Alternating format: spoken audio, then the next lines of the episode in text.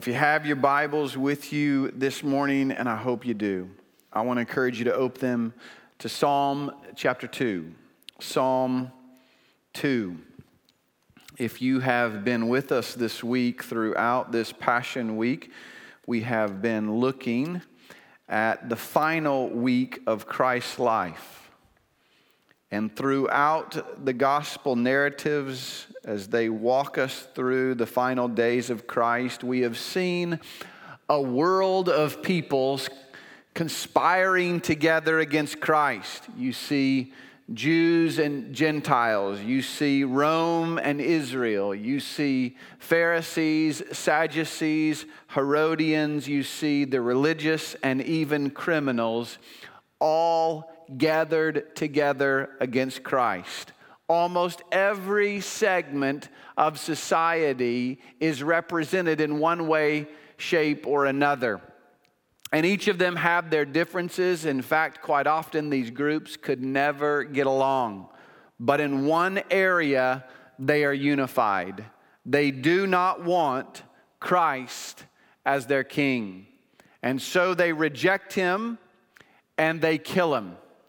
And it begs the question uh, a question that we all have to ask ourselves at some point or another. And the question is this who is Jesus? Psalm 2 is a coronation psalm, it's a, it's a royal psalm. It, it contains this coronation formula that was used when a new king was installed. The father would go out with the son and he would say to the nation, Today's the day Today's the day in which now my son will begin his reign. And even though the, the people probably knew that day was coming, this was the day that made it official. And so, something uh, very similar to this was probably read at the uh, installation of every Jewish king. But if you read this psalm carefully, as we will do this morning, you will note that no earthly king could justify the language that is used here. That what is said here is too great for any earthly king. So then the question becomes who is the psalmist referring to? Well, the New Testament quotes Psalm 2 eight 18 times. That oftentimes we're not very familiar with this psalm, but the New Testament writers were very familiar with Psalm 2. And in every instance, they, they attach this psalm to one person, to Jesus Christ. Psalm 2 finds its fulfillment in Jesus Christ alone that he is the King of all kings and he is the Lord of all lords. So look at it with me together this morning. Psalm 2. Why are the nations in an uproar and the peoples devising a vain thing? The kings of the earth take their stand, and the rulers take counsel together against the Lord and against his anointed, saying, Let us tear their fetters apart and cast away their cords from us. He who sits in the heavens laughs. The Lord scoffs at them, and then he will speak to them in his anger and terrify them in his fury, saying, But as for me, I have installed my king upon Zion, my holy mountain. I will surely tell of the decree of the Lord, for he said to me, You're my son. Today I begotten you.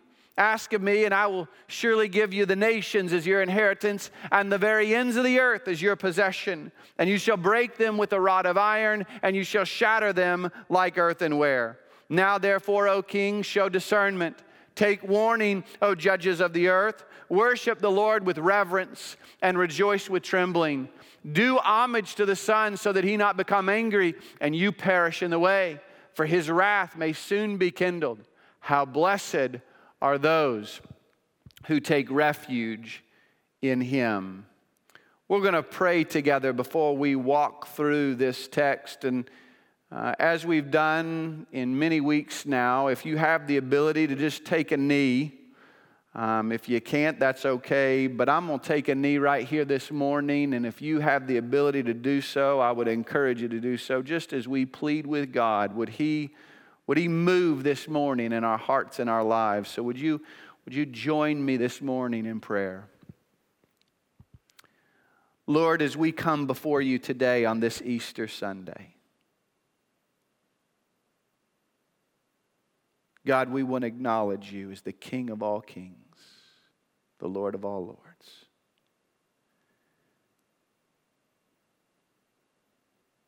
God, we take a knee before you this morning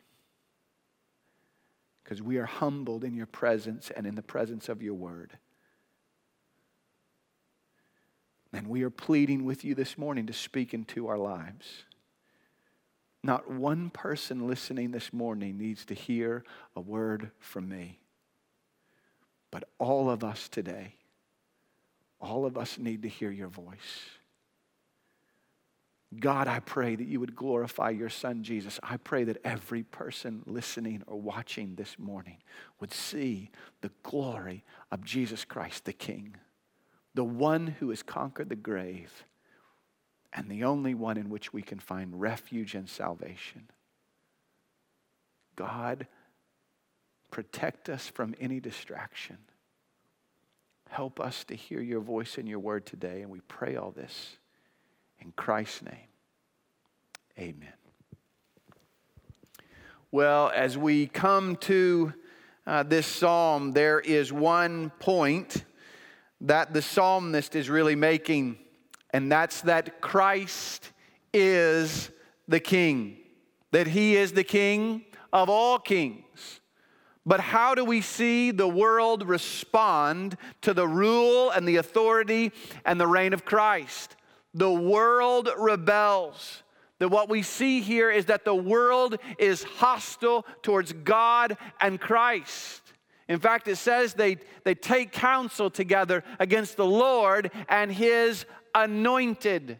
That word anointed is the Hebrew word Mashiach, and it means Messiah. In other words, the world is not just opposed to God, they are opposed to Jesus Christ. It's interesting to me that most people don't get too upset when you just talk about God. But whenever you start talking about Jesus, people will begin to get a little anxious or a little uneasy.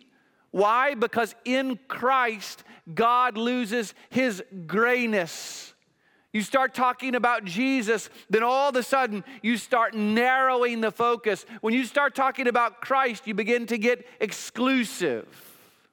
So the picture here is we don't want God and we don't want Jesus. And the psalmist makes clear it's not that, that they just don't want God and they don't want Jesus, they don't want his fetters. Many of the translators will tell you that, that fetters might better be translated yoke, meaning that they're not just upset because they're in prison, because they have these chains and these fetters. They are angry because they have an owner. That there is someone who owns them. There is someone who controls their life. That there is a creator, God, who has rights over them. And the heartbeat of the world is I want to be my own. That's the mantra of the world. I want to be my own. I belong to no one but myself. I answer to nobody but me. I am the master of my own fate. And if you don't believe this, then you've never had children and you've never been a teenager. How many of you, growing up, your parents gave you a curfew gave you a restriction and you said, Mother, Father, you are a great blessing to me. Your love is overwhelming. I shall be home early this evening so that we can read the holy book together. No. What was your response? You rebelled. Listen, we are born sinners. We have a natural inclination in us due to our sin to rebel against the ownership of God and the ownership of Christ. In fact, Paul in Ephesians and Colossians, Colossians 1, Ephesians 2, he will tell us all that prior to faith in Christ, we were at enmity with God. We were enemies of God, not just neutral, we were hostile. And that's really what we're seeing here. We're seeing here. This is not, if you read the psalm, he's not talking just about indifference. He's talking about hostility. This isn't apathy. This is hatred. That the world rages against God and against the control of Christ. And you might say, well, Pastor, that, that you're a little over the top on this deal. Maybe you're, uh, you're being a little overly dramatic. Uh, people aren't hostile towards God, they're just, they're just indifferent. And uh, I'll tell you that I, I think to a large extent, the world is not hostile towards the idea of God. But listen to me. I believe that the majority of this world is very hostile to the God of the Bible and the exclusivity of his son Jesus Christ as the only means of salvation. You see, the Bible says very plainly that Jesus is the way, the truth, and the life, and no one comes to the Father but through me. Meaning, Jesus is the only means of salvation. And if you don't trust him, the Bible tells us very plainly that you will spend eternity in a place of eternal torment that is called hell. Most people don't mind talking about God as long as you say, well, you can get to Him any way you wanted to, get to Him. You start talking about the exclusivity of Christ as He's presented in the Bible, people start getting angry. Even more than this, it was Jesus who said, You can't even be my disciple unless you hate your mother and father. Meaning, if you want to be my disciple, your love for me has to be so great that your feelings towards anyone else would seem like hatred. Listen, people don't mind the idea of God, but they don't want the moral the societal, the marital, and the sexual absolutes and truth that he puts forth in his word. They are hostile towards that. And in fact, some of you are getting angry right now just hearing about it. So here you have the picture of man. Just picture the world. It's a picture of our world today. Man shaking his, his fist at God. I don't want you. I don't want your son, Jesus, and I don't want your word. I don't want you telling me what to do. Now, what will the response of God be? Will it say that God trembled at their rebellion? Will it say that God took counsel against the wisdom and the might of these great creatures? No, look at verses 4 through 6. He who sits in the heavens laughs the Lord scoffs at them. Then he'll speak to them in his anger and he'll terrify them in his fury, saying, But as for me, I have installed my king upon Zion, my holy mountain. The response of God is that God laughs. The rebellion of the world towards God, Christ, and his word is laughable. It would be like me stepping into the ring with Mike Tyson during his prime he would laugh at me. He wouldn't laugh at the pain he would inflict on me because there wouldn't be that much pain. He'd hit me, I'd hit the ground, that'd be it. He would laugh at the audacity and the arrogance of some scrawny guy like me, even thinking that I could step into the ring with somebody like him. And that's what it means when it says that God laughs that I made those people. I spoke everything into existence. I'm the God of all creation. And these guys think they're going to step in the ring with me? Listen, when the Jewish leadership and Pilate and Herod put their brains together and came up with this night, nice, neat little plan, and they worked it all together, and they put Christ on the cross, and they thought they were finished with Jesus. Listen to me. God laughed you haven't seen anything yet. So go ahead, make your plans falsely accuse him, falsely try him, mock him, beat him, scourge him, put him on a cross, and put him in the tomb. But you will not have the last word because all of your rage and your rebellion against me and Christ is futile. That man crucified him, God exalted him and said, He is my king. And so, so it is today. There's a lot of people out there. They mock God. They mock his judgment. They mock Christ. They take his name in vain. They mock his grace. They mock his salvation and his resurrection. You know the question that I've often asked why doesn't God just wipe them off the face of the planet?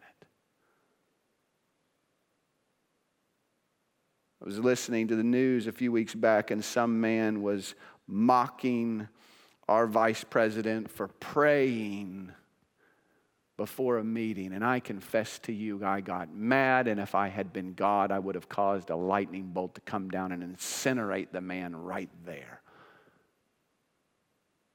Why doesn't God do that? Because listen to me today God is patient.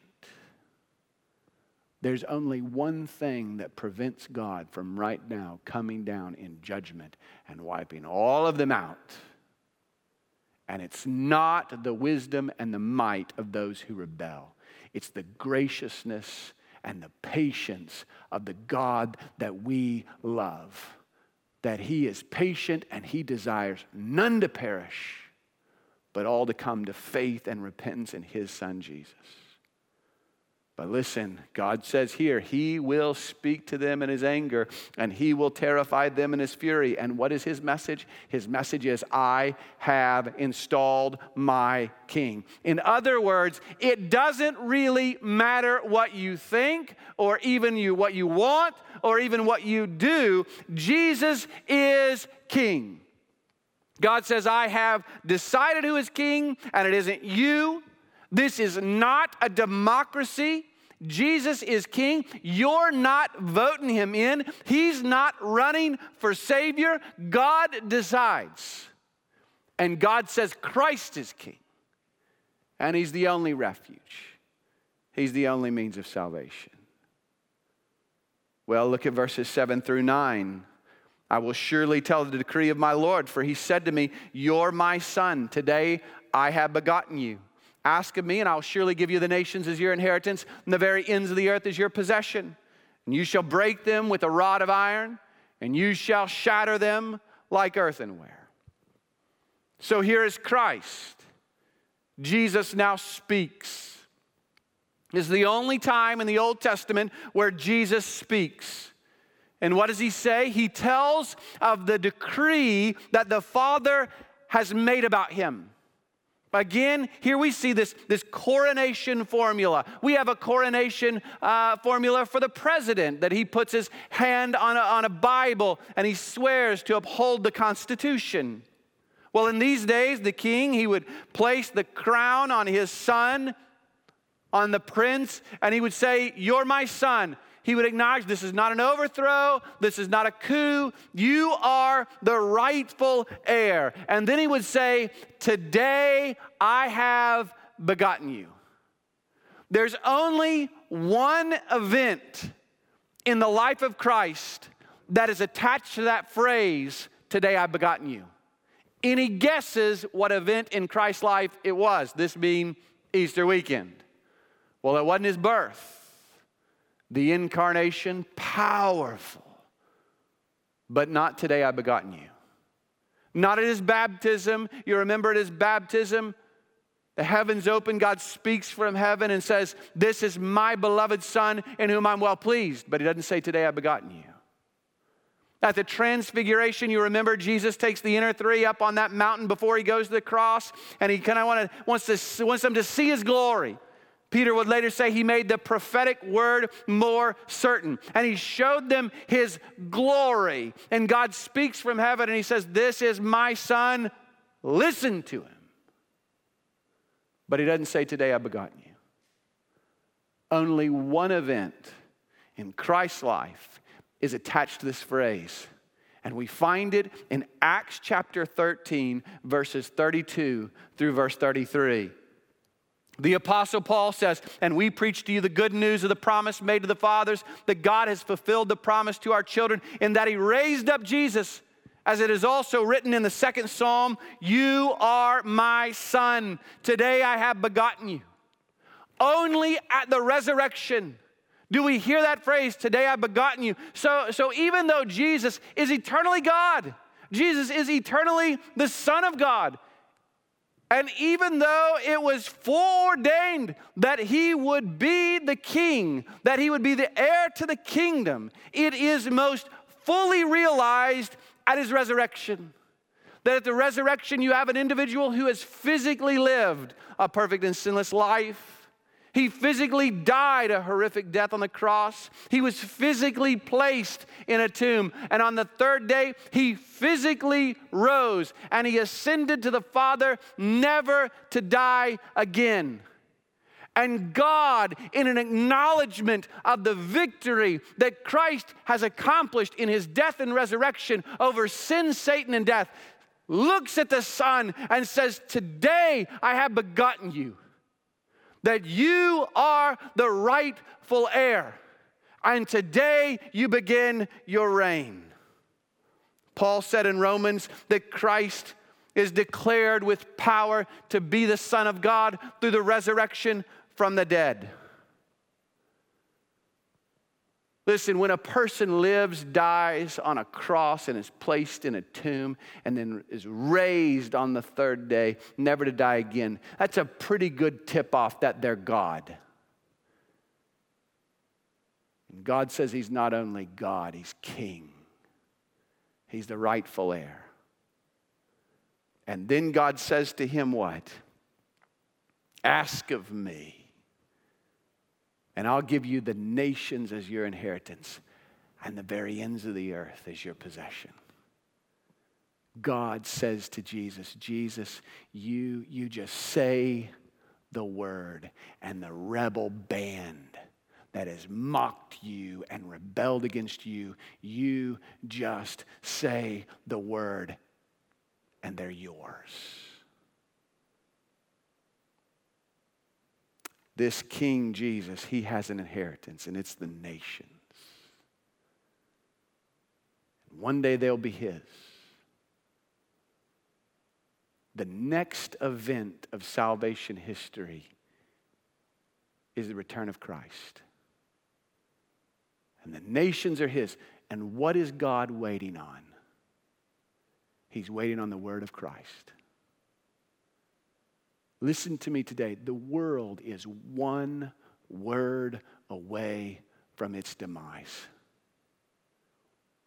That God has fixed a day in which He will judge the world through a man and the trumpet will resound, and the Lord will descend, and the clouds will be rolled back as a scroll, and Christ will come, and the nations will be his, and he shall break them like, with a rod of iron, and he shall shatter them like earthenware.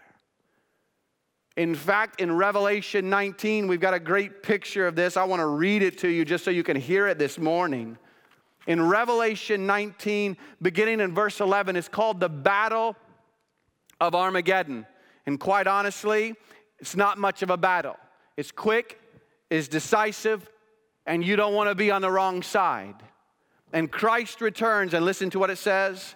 And I saw heaven opened, and behold, a white horse, and he who sat on it is called faithful and true and in righteousness he judges and wages war. You remember when Christ entered into Jerusalem, he rode in on a colt, the foal of a donkey. Well, now he's traded in the colt, the foal of a donkey, for a Sherman tank.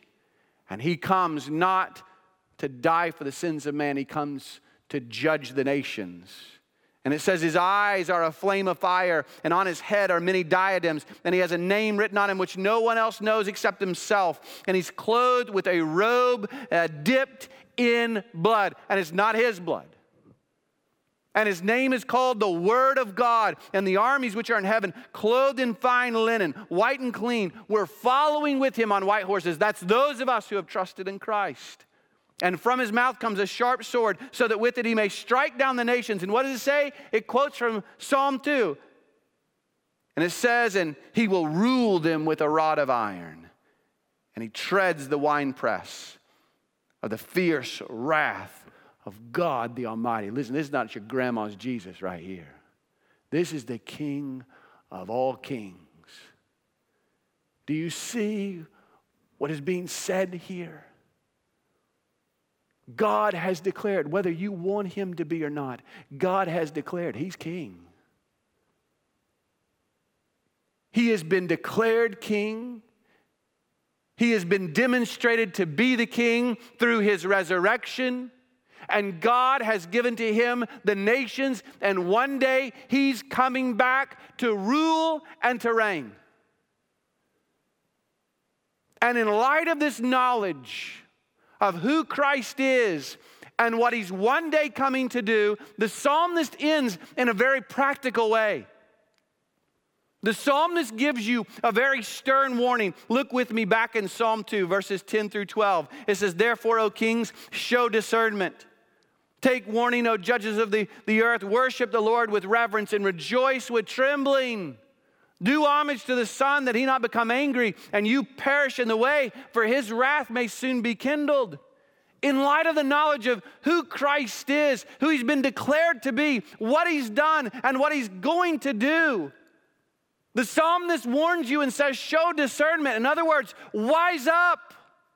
If you're out there today and you've been rebelling against Christ, you've been shrugging him off, living however you want to live, doing whatever you want to do, the psalmist says, You better wise up and you better think about what you're doing.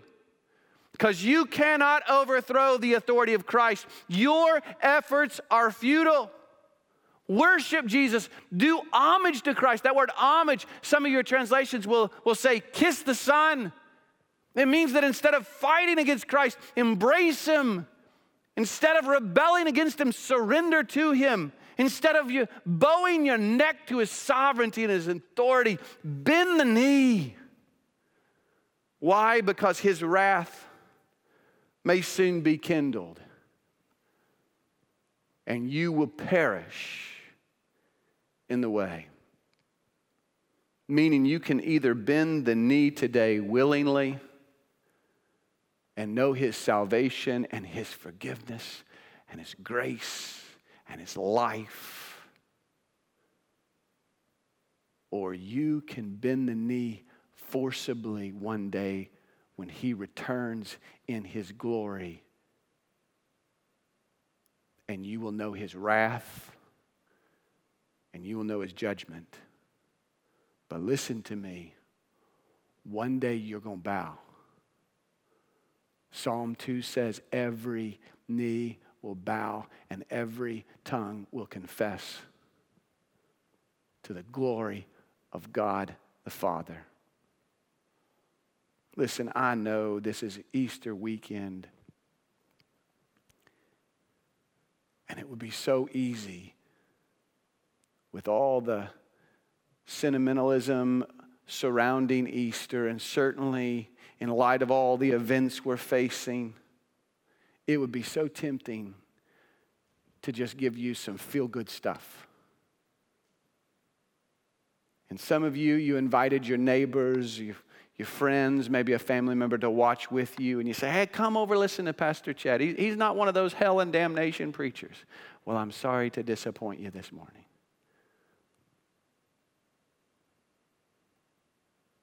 but I am committed to telling you the truth.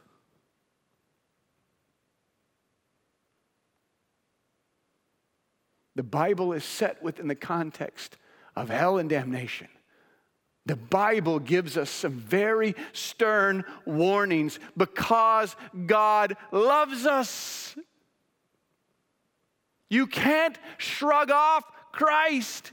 You can't dismiss him. You can't ignore him. At some point, you have got to deal with them. And my prayer today is that you would see his sovereignty and his glory and you would embrace him as your Lord and Savior so that one day you would know him as your judge and experience his wrath.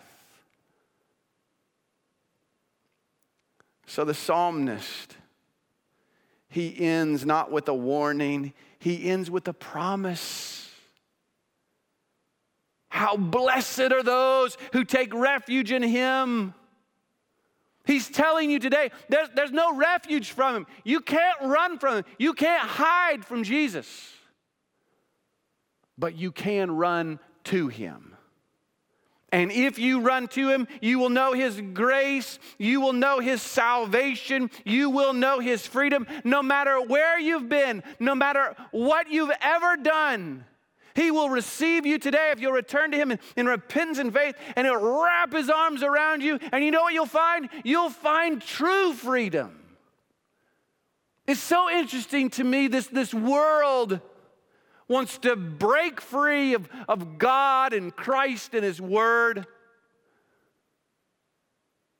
If we could just get rid of all these archaic ideas of God and the Bible and Jesus, then we'd be free. And to a large extent, our culture today, it has thrown off Christ. It has thrown off the Bible. But here's the question are they really free?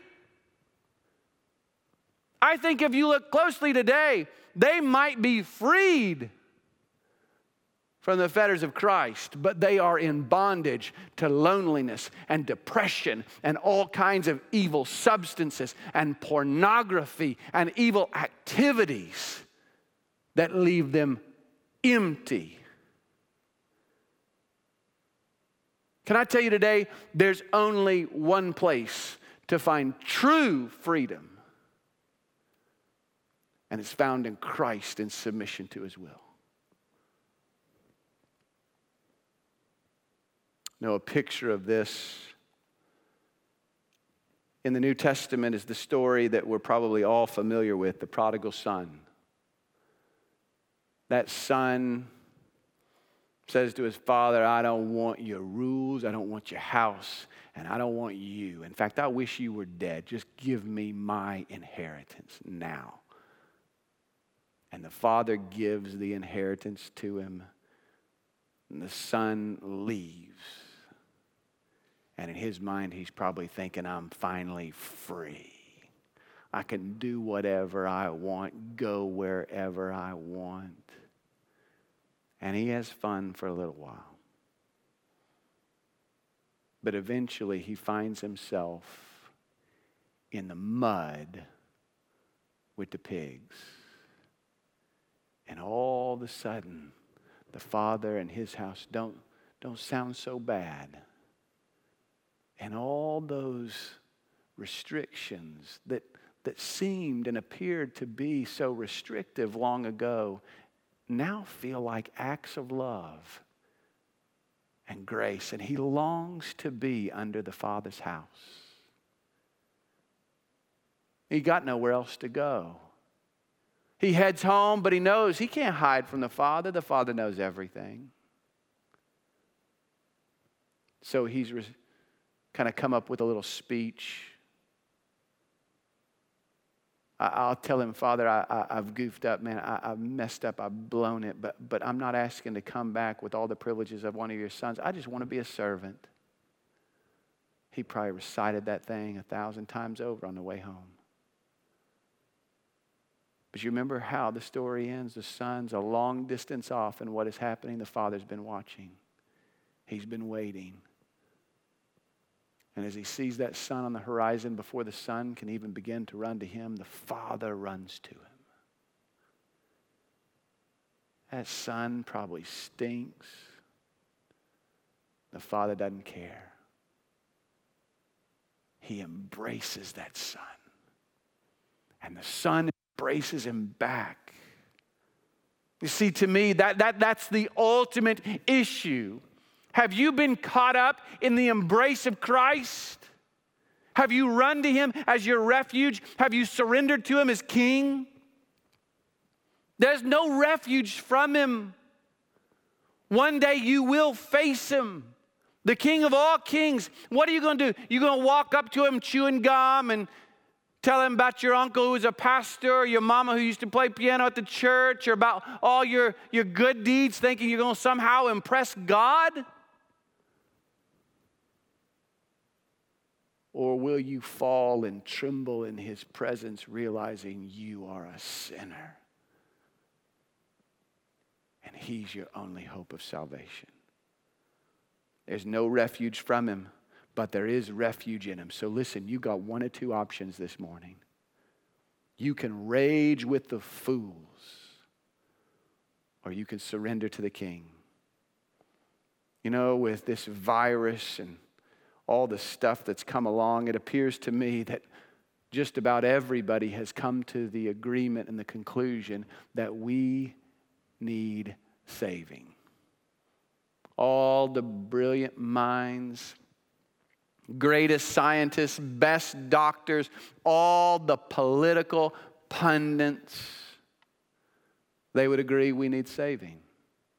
Now, they might not agree on what can save us or who can save us, but I think they would agree today that money can't save us.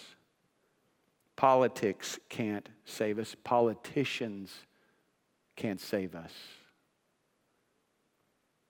Listen, I'm here to tell you today there is only one true Savior, and His name is Jesus Christ. But you know what's so awesome about Jesus? Not only is he the only true Savior, he's the best Savior. You know, if you're going to have a Savior, you might as well have the best one. You trust in Jesus as your Savior. Listen, He's all knowing, He's all wise. Listen, when I'm looking for a Savior, I don't want to go to somebody and tell him about my problems and him say, Well, listen, I got to go, I got to go read a book about that and I'll, I'll get back with you. No, I want a Savior who I take to my problems, and He is the book. You trust in Christ, you got a Savior who's all knowing. He'll come to you in the darkest moments of your life and He will instruct you, He will lead you, He will guide you, and He will become to you a refuge. He's everlasting. He knows the end at the beginning. He defeated the grave. He lives. Meaning that, that, that when I come to that moment, we're all going to come to that moment of death. When I come to that moment, I know I've got a Savior who's been there and he's walked through that valley and he came out victorious. And in that moment, he will take me by the hand and he will lead me home. And he is my refuge and he's the best refuge, he's the best Savior. I got a nice house. It's not the best house in Kansas City. I'm not the pastor of the largest church. I might not drive the best truck. I might not wear the most expensive clothes. But listen, I have the best Savior. He is my refuge. And I can't imagine life without Him. He has saved me. He has changed me. And He can save you too. How blessed are those who run to him, who take refuge in him. Listen, if you know you're a sinner this morning, and maybe you're seeing Christ for the first time as your only hope of salvation, I am pleading with you. Run to him. You can't run from him but you can run to Him. Let's pray together. God, we thank you that you have loved us. God, we are sinners. All have sinned and fallen short of your glory. And the wages of sin is death. What we deserve is death and hell. And if you left us in that place, it would be us getting what we justly deserve. You couldn't simply overlook our sin. And so you sent your son. And he lived the life we couldn't. He died the death we should have. He bore our sins on the cross, and he died for us. For God so loved the world that he gave his only begotten Son, that whosoever believes in him should not perish, but have eternal life. Christ died in our place, and he overcame the grave in his resurrection verifying that he is who he said he was. And now he is the way of salvation. He's not a way. God, we know that he is the only way. God, I pray that if there's anybody here today, they have rebelled against you. They have been hostile towards you, your word, and your son. God, I pray that they would see that you have gotten down on their level. You have bore their sins, and you are saying to them this morning, Come to me. There's grace, there's forgiveness, there's freedom. But God, I pray today they would be warned that if they will not bend the knee, if they will not trust in you, there's a day coming. God, work in their hearts to draw them to yourself. And I pray this all in the precious name of our Savior and the King of Kings, Jesus Christ. Amen.